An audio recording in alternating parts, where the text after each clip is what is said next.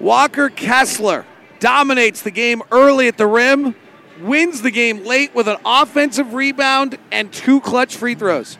And the Utah Jazz defeat the Orlando Magic. We're talking about it coming up on Postcast.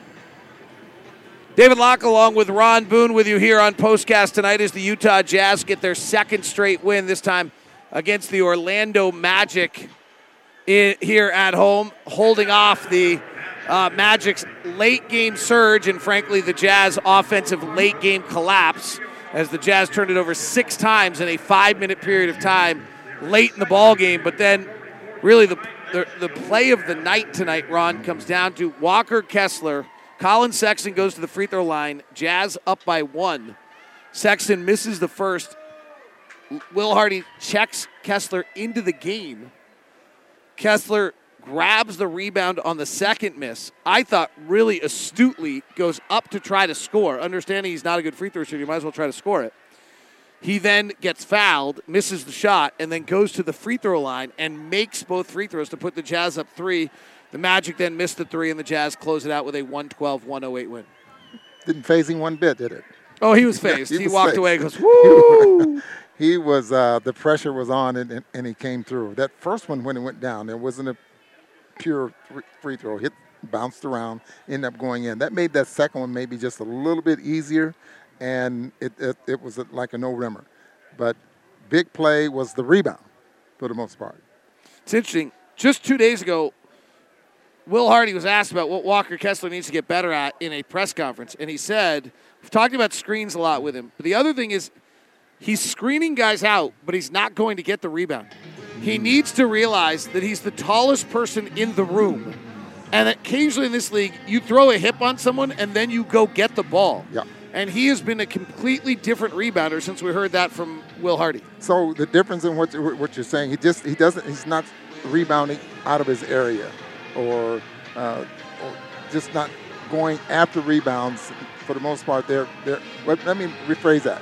The rebounds are, are in his area and he gets them but when he boxes out, he's not going after it, right. even if it's if, if it's uh, if it's out of his area.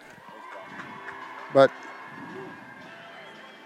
if he ever learns how to shoot free throws to the confidence where he's Rudy Gobert status, Rudy's uh, close to 70% this year, then he's going to spend a lot of time on the floor, even in key situations. Because I think his stroke for shooting free throws is better than Rudy's and I think he can get better at it. What did he finish with tonight? Played 26, 27 minutes tonight. He had t- five block shots in the first quarter again tonight as guys are challenging him early in games, and he's blocking him. He finished with 10 points, five rebounds, and five blocks in the first half. The only other player to do that this year is Joel Embiid against Utah. He had a lot more than 10, 5, and 5, but he did. That's he's the only other player to accomplish that number is Joel Embiid.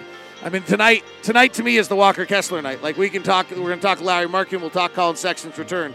But to me, is Walker Kessler. He dominated the game early. It's one of the best Jazz best defensive nights of the year. And then when it was time for the big play, tonight's big play came from Walker Kessler. Yeah, absolutely. Rebounding was was crucial. He got that done. Nine rebounds, seven of those off, uh, rebounds coming on the offensive glass, and then the block shots. I mean, oh man, that's just like now he's in the scouting report, I'm sure. You could tell that they were uh, very much concerned with him, but they continue to challenge guys like him. For some reason, players think that, you know, he's not going to block my shot. And, and there he is right there. Ron, we had an interesting experience with Walker on the very first day we ever met him when he got with Thurl and kind of started talking about his philosophy of blocking shots. I got that written down. and the other one was like we've heard Will Hardy and other people talk about it, how he has an incredible instinct to block shots. What is it that he has? What is what is he doing? His length, for one, and, and maybe you can tell me what his standing reach is. I mean, you, you can have uh, a wingspan, but what whatever his standing reach, because he, he doesn't elevate that high. But his timing and the fact that he can block shots with both hands. You, there's some guys that are good at blocking shots, and they they're always using that right hand, you know. But he uses both of his hands, and I think he he talked about that when uh, we had those the player meetings, and he talked about scientifically how he's effective blocking shots. You know, you block four shots in college. That's a game. That's that's totally awesome. So there was uh, there's one game against Texas Tech where I think he blocks 42% of their two point attempts. Like this kid's got like he's just got it. Like he understands. He set an NCAA record for for blocks. It was really incredible. Collin Sexton returned tonight. Mike Conley rested. Uh, the Jazz really played, and this whole game to me was a point guardless game. Like I don't think Markelle Fultz is a particularly useful point guard. I don't think that any of our guys that we're playing as point guards are point guards, and the game felt like it. It was a really rugged, uh, rickety kind of game that didn't have much of a feel to it uh, or any flow, and I think it was because there were no point guards on the floor, really. Yeah, you and I discussed that the fact that the Jazz just were not getting into anything. It, it's like who brought the ball up the floor. It was like the offense was for them, and you, you get, when you do that, you have guys standing around for the most part. But that first pass, or maybe a dribble handoff, or screen away or something like that, just to get into something, everyone moving and not standing around. That makes the defense a little bit harder to, de- to defend you. Jazz uh, tonight we were able to get uh, Collin Sexton does miss the two free throws late, but he is he was vitally important. The Jazz hit seven of 10 threes in the first quarter, 7 11, 7 of 10. Then they missed their last one. Then they proceeded to miss all 10 of the second quarter, missed the first three, and then Collin hits two three pointers in the third quarter. The only ones anyone makes. Like Collin kind of saved the day coming back with his offensive prowess. Yeah, he, he really did. A total confidence in his game. At least he does. He That- does. That's for sure. And the fact that, you know, he, he comes in, he plays, I don't know what his minutes restrictions were, but uh, he played 24 minutes tonight, and they were very, very. Yeah, I thought his minute minutes. restrictions were 20, and I thought we'd seen the last of him, but he kept kept out there for the extra four or five minutes. Yeah, but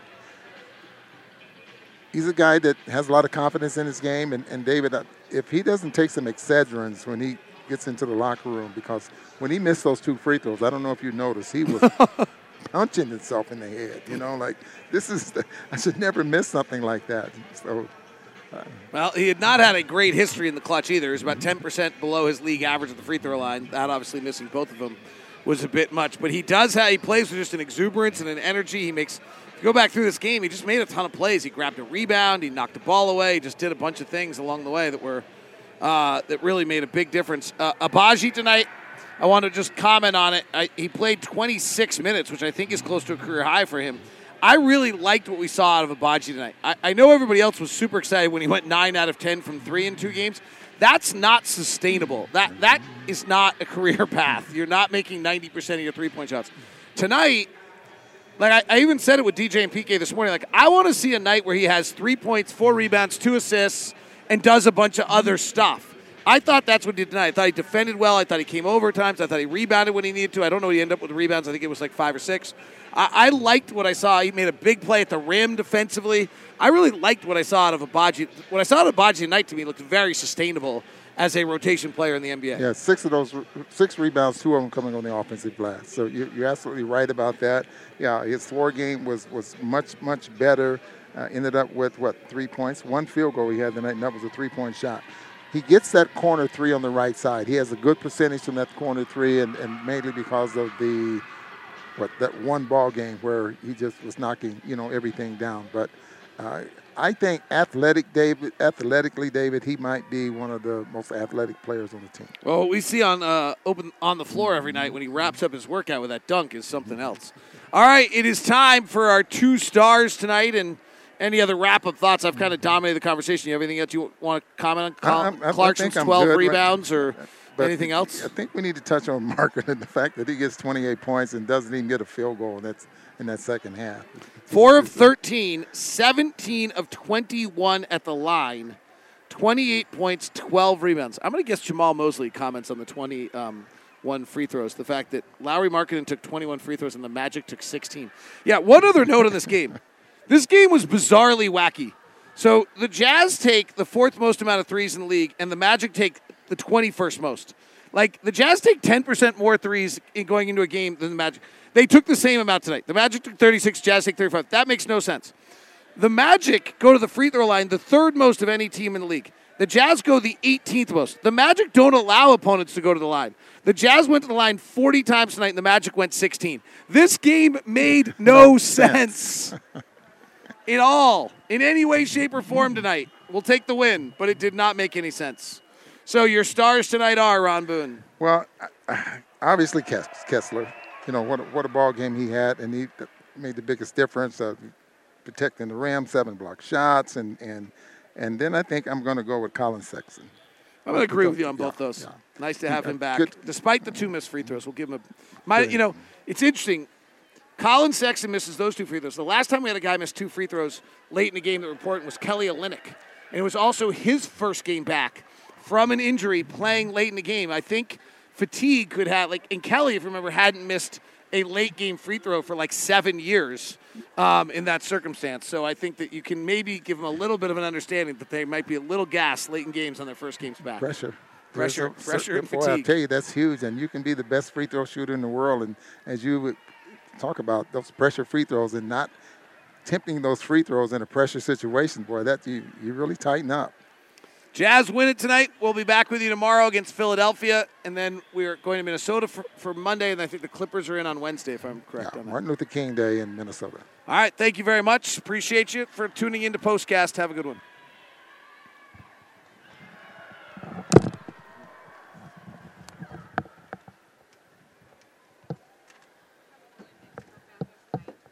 That's fine.